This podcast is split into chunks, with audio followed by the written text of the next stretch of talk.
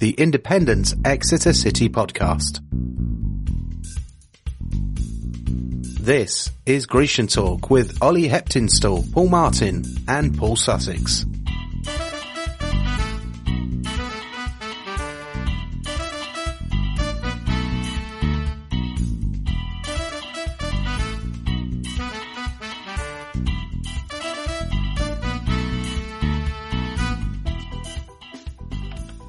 Welcome to this week's Grecian Talk, the independent Exeter City podcast. I'm Ollie Heptinstall, and uh, with me uh, once again uh, is uh, X-Web's Paul Sussex and uh, my soccer site co-commentator Paul Martin. On this week's show, we'll discuss uh, yesterday's fine 4-2 win at the Kassam Stadium, Oxford 2, Exeter 4. We'll have some season expectations from some City fans who uh, Hans spoke to yesterday. Um, we'll also have an interview with ex-Webber Stephen Chudley, who stood for election to the Trust's Board of Society, and we'll also discuss League Two and look ahead to Exeter's game with York next week at St James's Park. That's all coming up on Grecian Talk.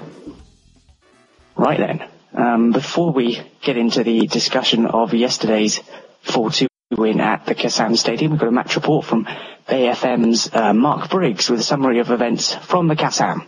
Today's game was watched by 6,405 fans and the ones in red and white were bouncing throughout. Exeter started in their usual manner by defending a very attacking Oxford side. As always, a goal settles any nerves and Jamie Cureton was the man to hit a wonder strike on 11 minutes. A shot from the edge of the D flew past Ryan Clarke, the Oxford goalkeeper. The Exeter fans were in full voice as a controversial corner was given Exeter's way.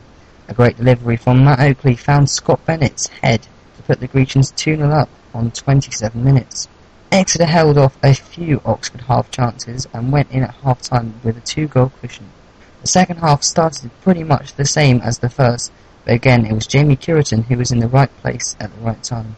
He got behind Oxford's defence and slotted the ball under the keeper on 50 minutes. Paul Tisdale then took him off five minutes later before he had a chance for a hat-trick. Oxford were awarded a penalty for a Craig Woodman foul on Damian Batt Forster-Caskey stepped up for the U's and sent Artur Krysiak the wrong way, making it 3-1. This gave Oxford fans some hope and the team some momentum. On 63 minutes, Alfie Potter got past a worried-looking Exeter defence and scored. To Exeter's credit, they defended very well at 3-2 and Artur Krysiak pulled off some stunning saves. Oxford began to lose their momentum they built up, and on 75 minutes, John O'Flynn gave them exactly what they needed to wrap up the three points. He found a gap in Oxford's defence and rolled the ball past Ryan Clarke. Things then went from bad to worse for Oxford as substitute James Constable was given a second yellow card and sent to the change rooms. That rounded off another great win for Exeter, particularly another great away win. Full time at the Kassam Stadium and it finished Oxford United 2, Exeter City 4. Okay, and Hans, uh, you were at the match yesterday. Uh, what was your thoughts on the game? Who stood out for you? Um, I think there were a few players. Liam Sercombe was probably my man of the match, particularly for his work rate in the second half. Um, I thought Oakley uh, looked after the middle of the field extremely well. Cureton got a brace, I mean that was brilliant. Uh, and O'Flynn, was not a perfect um, game, did uh, a lot of excellent work running around. You know, effectively he was our defender, but defending right from the front and keeping um, the Oxford uh, defenders busy. Yeah, um, Jamie Cureton, 37 years old. Paul, he looked like a 17 year old yesterday. Yeah, he did that turn of pace for his second goal where he just sort of flicked around the defender and just completely outpaced him. I mean, it's pretty embarrassing for the defender really to be skinned like that by a man 37 years old. But yeah, he's, he's always been sort of, he's always had that pace in his game. And I remember in his, well, his sort of first spell at City and when he had the prolific season a couple of years ago, I remember thinking how quick he was for a man of his age. And it looks like that he's carried that on into this year, which is great. Yeah, and uh, Alan Gow um, yesterday showed that we aren't overly reliant on the maestro, Paul. Yeah, it did. That was good to see as well, because obviously when the team news came through and Gow wasn't playing, it was a bit, I think everyone's expectations were dampened a little bit and we wondered whether we'd be able to cope without him, but well, four goals away from home showed that we definitely can and with people like O'Flynn being able to step in like that, play really well and get his name on the score sheet, shows that there is more to Exeter City than Alan Gow and obviously they're probably a better side with him in it, but they can cope without him as well, which over a long hard season, it's good that they can prove that they can do that. Yeah, that was excellent. And uh, Craig Woodman, he gave away a soft penalty yesterday. Uh, Hans, what did you think of his overall performance and the performance of our defence in general? Craig didn't have um, the best of games. I'm not sure, actually. I think in any of the games we've seen the, the best of him yet. Penalty was a bit soft. Um, it was it was right that it was a penalty, um, but there again, a bit later on, he managed to get uh, Constable sent off. I have to say, you know, it was on the opposite side of the pitch from us. I did wonder whether um, Craig Woodman was about to be sent off because no one was quite sure what the free kick was about. But I think it might have been Constable um, giving Woodman an elbow, and that's why he got his second yellow and off. But yeah, um, overall on the defence, um, when we when it was three two, I thought they were very very very nervous. Um, but there again, those of us in the stands were very very nervous as well. We went very quiet for those um, 15 minutes before we got it back to uh, four two. So I, I, still think there are some issues about the defence. It's a bit strange when you kind of consider we've had quite a lot of um, clean sheets recently. That um, I still think that um, we can be exploited uh, through the defence. I mean, Oxford yesterday. I mean, we laughed at some some of their um, attacking. It was um, some of it was just so inept, but. Um, I think that kind of helped our defence, and our defence were working together. So you know, there was always backup. There, um, there's always going to be a struggle to get through, and uh, I think the only way to get through was as it was, you know, with the penalty, and I think that lifted their spirits a bit. But once Constable went off, um, their spirits dropped enormously, and I think they just couldn't wait to get to the final whistle. Yeah, and Scott Bennett, he's a big player, isn't he, in between the defence and midfield. Um, Paul, should, should we uh, should we be worried that we uh, may lose Scotty in January? Um, well, if, if he keeps up the form that he's in at the moment, then he'll definitely have people looking at him because he's still obviously a young player. He's still got a lot, still sort of got potential to become even better than he's playing at the moment. But I think that Exeter will be able to hold on to him for at least this year because he is still relatively untried. I mean, he played a few games in League One last year, but not too many. And then I think he's done well this year to sort of consolidate his place in the side. He's still a very young player and it's good to see a local dad like him coming through and playing so well. I think they should be able to get this season out of him, but if he keeps his form up, then he could well be, as we were talking about last week, he could be the next one off to sort of conveyor belt of Exeter City players that move on. Yeah, and uh, John O'Flynn, he's playing much better this season, isn't he? Uh, Hans, do you think he's sharper than last season, or has he got more confidence? Um, I think O'Flynn is very much a confidence player. I think yesterday would do him an enormous amount of good, and I think particularly the way he took his goal. I mean, I think I um, felt a bit nervous whether he could actually put it away. Um, I think a lot of us don't have an awful lot of faith in Flynn, even though we want him to do well. And I was half expected him to um, to not score at that moment, and it was important that we did because we were feeling it a bit from uh, Oxford and very nervous, and it was important that we got that next goal. But yeah, he took that goal well. Um, like I said earlier, he uh, he had a good day yesterday, and I think that'll do him an enormous amount of good. Yeah, it was a fine win, wasn't it? And we'll look ahead to uh, Saturday's uh, game against York uh, later on in the show. But for now, we're going to move on. And uh, Hans, uh, yesterday you spoke to some City fans before the match and asked them where they think City will end up. Hi, I'm with Richard. What are your expectations for Exeter City this season, then, Richard? I think we'll do very well. I think minimum we expect to play off. okay. Omen, what are your expectations? Well, after the start we've had, um, I'm quietly confident. Obviously, the couple of Morecambe game is not so good, but last year results pushing towards playoffs. All right, now with Nathan, what are your expectations for Exeter City this season? Uh, personally, I think we, we, have got a strong enough squad to, to go to the playoffs. In, in my view, this season, I think has made some cracking signings. Um, you know, providing we can keep everyone fit and in shape, I, I don't think playoffs is an unrealistic target. Okay. Harry, what are your thoughts? I reckon playoffs are uh, automatic. We've got a strong squad, great attacking force, ready to score loads of goals. Andy? Uh, playoffs. So Puritan will go get fit mid-table. Get injured. Liam? I reckon playoffs would be a good way to go up. A trip to Wembley would be uh, ideal. Perhaps a uh, pretty talky uh, playoff uh, final at Wembley. Okay, thank you. Right, now we've got Steve Courtney. He's uh, just coming by train from Munich. Okay, Steve, what do you think uh, the season holds for Exeter City this season? My expectations for the season um, definitely won't struggle, but at the same time, I do, I do think we'll mid to up the table, up, up, up the table, and then possibly a playoff push. I don't think we'll be automatic promotion. Nice to be proved wrong, but playoffs are a bonus push. But I'm happy with nine and ten. Okay, and apologies for the slightly dodgy sound quality. It was quite busy in that pub, wasn't it, Hans? It was a great pub, um, great choice.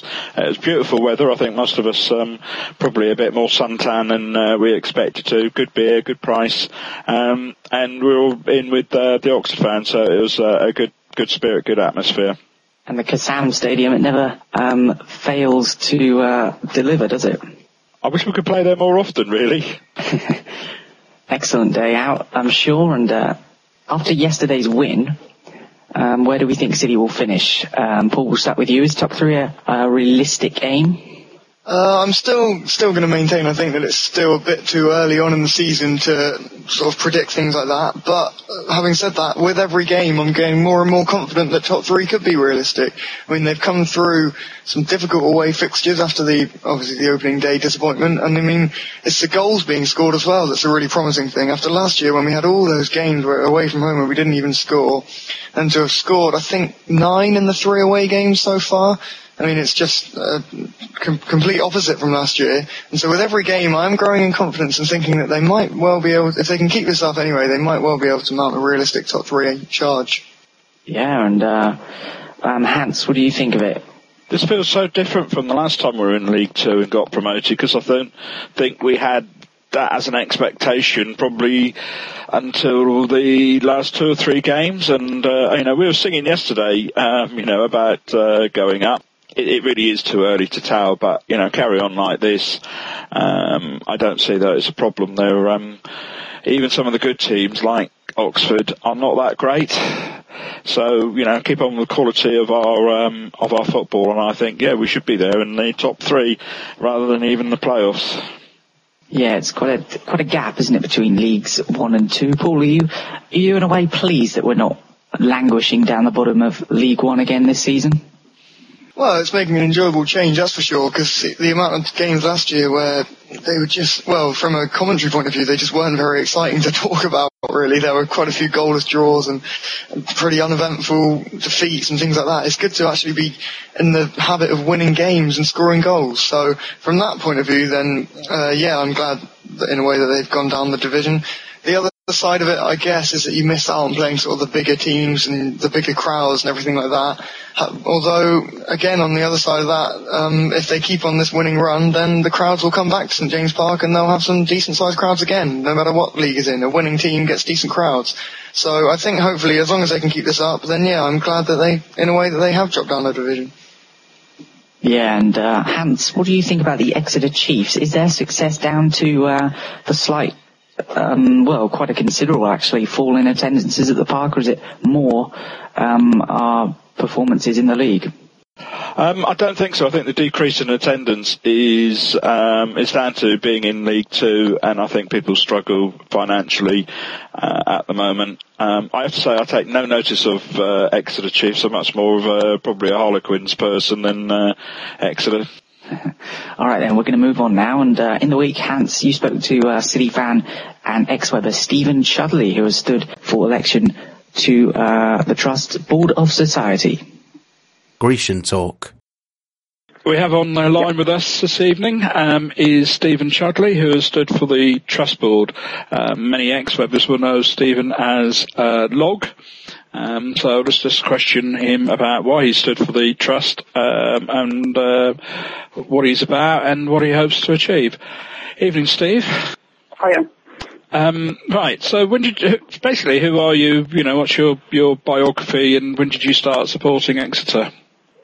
Um, I can't remember a huge amount about when I first started going, but it was when I was about five or six, so it would have been just over 30 years ago. Um, used to go with the dad, used to sit in the old grandstand. Um, I carried on going with him for several years. He stopped going more regularly, and then I would go with a neighbour who was a season ticket holder um, until I was old enough to be trusted to go on my own with or with friends, really. And I've just kept on going back ever since. About me, I'm just a normal person, really. There's nothing particularly exciting about me. Um, I live in Bristol. Um, been here for about three years, in financial services. I moved up here because of a job opportunity. Um, before that, I've lived in Exeter for pretty much all of my life, um, except when I was away at university. Obviously, with the football, I still travel back down to Exeter regularly, see family and friends as well whilst I'm there, but football comes first, of course. Right, okay. I, I mean, I, I, you weren't someone that I'd, I'd, really thought about as someone that would stand for the trust or get involved in committees and so on. So, what was it that made you come in, come forward, put your name forward, and uh, stand for the trust? Well, you're right, really. I mean, up until fairly recently, I was just a, a normal fan, go along to the football and the social side of, of, of things, you know, go for a drink before and afterwards. Um, but in the last couple of years, I've become a lot more interested in how the clubs run, how the trust is run, and how the two sort of interact. Um, I think, like everybody, I'd like the, the club and the trust to to be safe and secure in the future, and obviously to grow and for us to be successful. And I'd like to do a bit more to contribute towards that. So I thought, well, what better way than to, to stand for election to the Board of Society? I think there's a there's a lot of people that have given a lot of consideration, I would guess, to standing for the um, Board of Society or the Trust Board.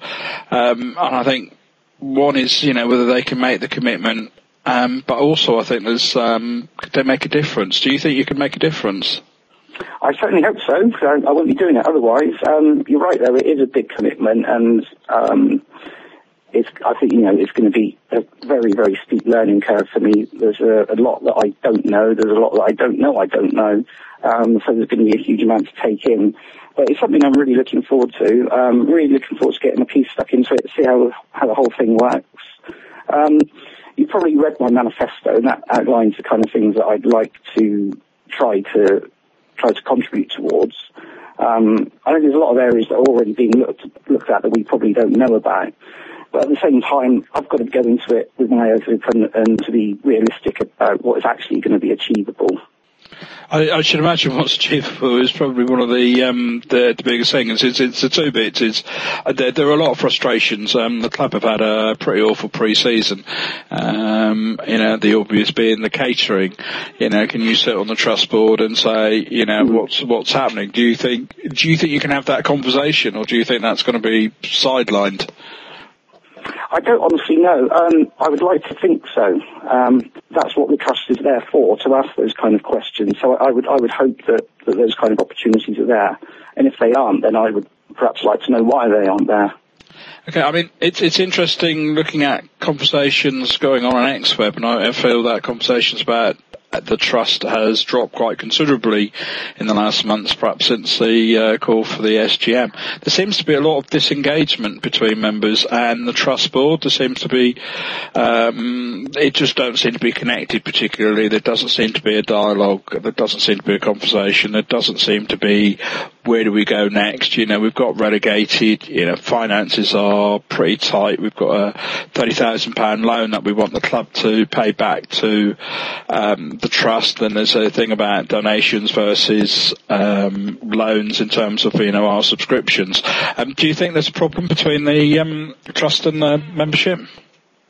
Well, I think there's always room for improvement. That's that doesn't just go for the trust; it goes for any kind of organisation. Um, you're right there. I think you know communication is, is so important to engaging the membership from the trust point of view. It's something I think that they do recognise, and in my my personal opinion, the communication has improved recently, and I know that they've got um, someone on board to help them with that kind of thing. At the same time, I think that the trust does come in for a lot of criticism, but if they were to blow their trumpet a little bit more about all the good work that's going on behind the scenes, people might realise that they're not just um, they're not just sat there being the, the talking shop that people often accuse them of being. There are actually real achievements that are going on, but perhaps they need to look at not just what they're communicating, but how they're communicating it as well. Um, one of the big things I'd like, and it was in my manifesto, would be to for the trust to make a, a far greater use of the skills of the membership. There are 4,000 odd members there, and I'm sure that each one of them would have something to offer to one extent or another. Not only would it engage the membership a little more, it would also have the benefit of reducing the burden that's on the trustees at the moment. So I don't really see any any sort of downside to using the skills that are there. So that's something I'd like to push forwards, perhaps more than anything. Okay, yeah, that sounds uh, good. I mean, there's a lot of IT skills out there. There's a lot of accountancy, project management, uh, and so on. Okay, um, uh, that's great, Steve, that you've spoken to us. Um, the, the Trust AGM will be on the Saturday, 6th of October, which is um, before the Port Vale game. Um, presumably people can come along and uh, speak to you and say hello to you then. Of course, yes. I don't know if they'll know who I am, so I don't know whether I'll have to wear a wear a reincarnation or wear a name badge or something. But I'll certainly be there and be more than happy to speak to anybody. Right, okay, that's excellent, Steve. Thanks so much for your time. Cheers. Okay, thanks very much to Hans and uh, Stephen for that interview. And uh, on our website, greciantalk.co.uk, we'll have a link to Stephen's um, manifesto, so you can have a look at that on there. Right then, we're going to move on now and uh, discuss League Two. It was another eventful day in League Two yesterday in the, uh, Vale Park. What a result that was for Port Vale, 6-2 against Rotherham United. Um, what a fine job Micky Adams is doing at Port Vale, given the uh, troubles overshadowing the club, Paul. Yeah, he's an experienced manager. He's been there before. He knows what he's doing around that level, and yeah, he's done really well for them. They start the season well. And I mean, yesterday, putting Rotherham to the sword like that, as we've been talking about in previous weeks, Rotherham were amongst the favourites to go up. But Port Vale, they were 4-0 up inside half an hour, I think, and then Tom Pope, their striker, got four. It was a great day for them, and yeah, I mean, they're another one that you've got to uh, sort of keep an eye on as promotion candidates, I think. Yeah, fantastic result there. Um, Rotherham, though, Hans, they're playing so well at their new ground, the New York Stadium, that they don't like leaving it. Uh, quite possibly. I would have um, would not have liked to have been a Rotherham player. I think at the end of 90 minutes, um, with uh, Steve or Steve Evans would have said to them. I understand they've got uh, an extra extra training session today um, to try to deal with what happened yesterday. But six two, it's quite a shock. Yeah, and uh, Bristol Rovers, yes, um, struggling, aren't they? Down at the bottom, two-all draw. They could uh, scrape a two-all draw with Aldershot yesterday. Um, Paul, is Mark McGhee on borrowed time already at Rovers? Well, yeah, I think so. We talked about this last week, and it was only a um, last-minute equaliser yesterday that got them that point, and I think that'll only be a sort of brief respite for him because they they do expect to be in a higher league than they're in at the moment and they don't even look like mounting a challenge to get out of it. And after the disappointments last year of Paul Buckle's failed reign there, then um, I think they might well call for Mark McGhee's head as well, particularly if they don't pick up on the next couple of games.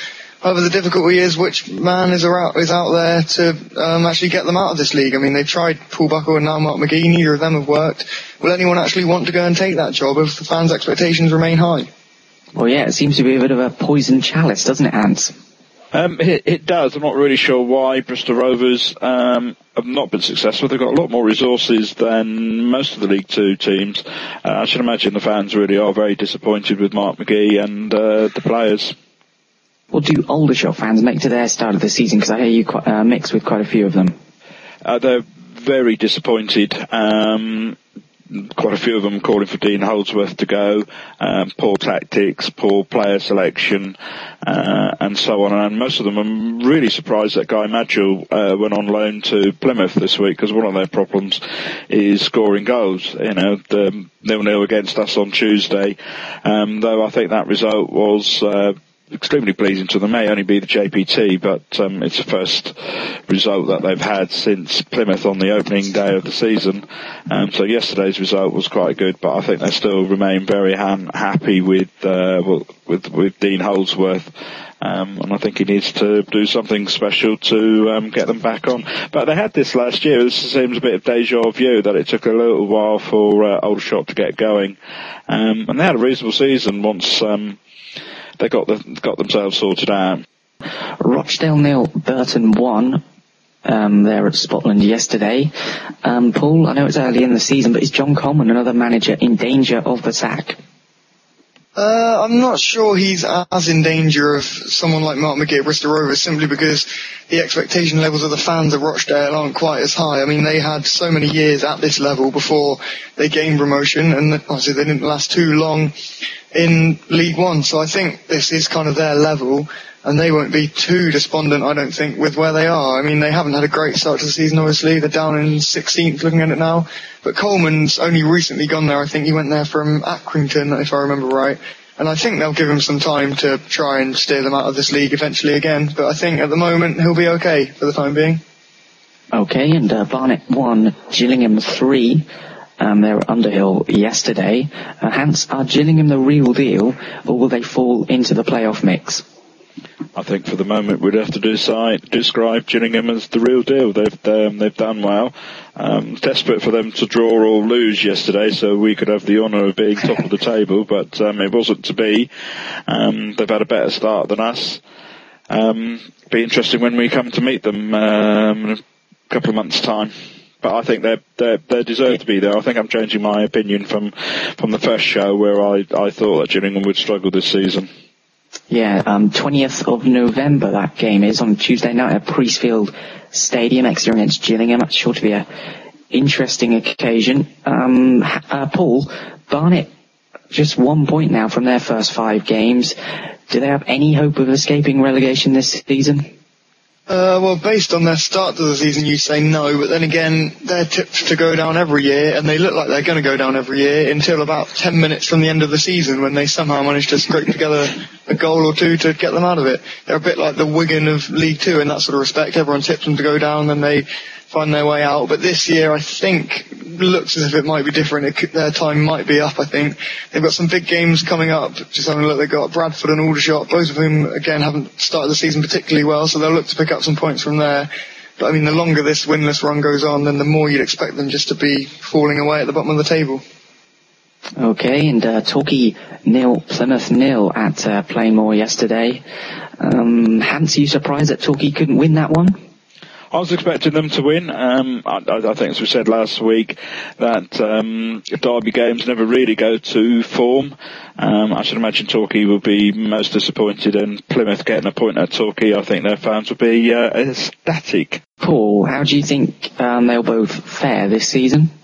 Uh, I think Torquay will fare the better of the two. I think they could well be sort of, uh, they could mount a playoff charge. I think Plymouth, I think, will be mid-table. They, I don't think they're going to be sort of bad enough to go down. I think they'll be around where they were, were where they are at the moment, really, 17th-ish. That'll probably be their position in Torquay, currently in 11th. I think that might be a pretty accurate representation of where they'll finish, I think. Yeah, so you both agree then that Exeter will be uh, top dog in Devon this season? Absolutely. Yeah. Okay, right then. We'll look ahead to uh, Saturday's game against uh, York now. And uh, uh, Hans, your thoughts ahead of that one? I think it's a game you're attending. Yep, I'm uh, absolutely looking forward to it. Uh, my first game of the season down at St James's Park. I'm looking forward to seeing Jon Challinor play. Um, he's been coming on as a substitute. Seemed to work yesterday because York got a 90th minute equaliser to gain a point in front of over 5,000 people at Bootham Crescent. I think they're enjoying life back in the Football League. They'll be well up for this one. This is kind of a, an old traditional Division 4 game, um, kind of a traditional conference game as well between us, and there's been some great games between them, between us uh, over the years. Uh, I think it'd be um, one of those classic games whether we can win, it's um, you know, is our superb run going to come to an end? Are York the ones that uh, could end that one? Yeah, it's going to be a uh, good game, isn't it? Um, Paul, your thoughts out of that one? A comfortable win for City, do you think? Uh, I hope so, because I'll be celebrating my 18th birthday next Saturday, so hopefully City will get a victory to help cut that one off, and uh, I think they will be able to manage it as well. I mean, York, you always got to be wary playing the sort of promoted sides, because they're still carrying that momentum from coming up, and York have made a fairly decent start to the season, but Exeter with home advantage, with the run that they're on, I think they should have enough to get past York and keep this great run going. Okay, right, that's uh, just about it for uh, this week's edition of Grecian Talk. I'll just uh, point you in the direction of our website, greciantalk.co.uk. Do please let you know what you think of the show, what would you like uh, added um, to the show on the uh, contact um, button at the top of the page. Just click that and then let us know what you think of the show. Um, you can follow us on Twitter at Grecian Talk and you can also find us on Facebook, uh, facebook.com forward slash Grecian Talk. Thank you very much to uh, Paul Martin and Paul Sussex uh, for their company this week and thank you for listening. The music for the show is by Kevin MacLeod. His website, incompetech.com.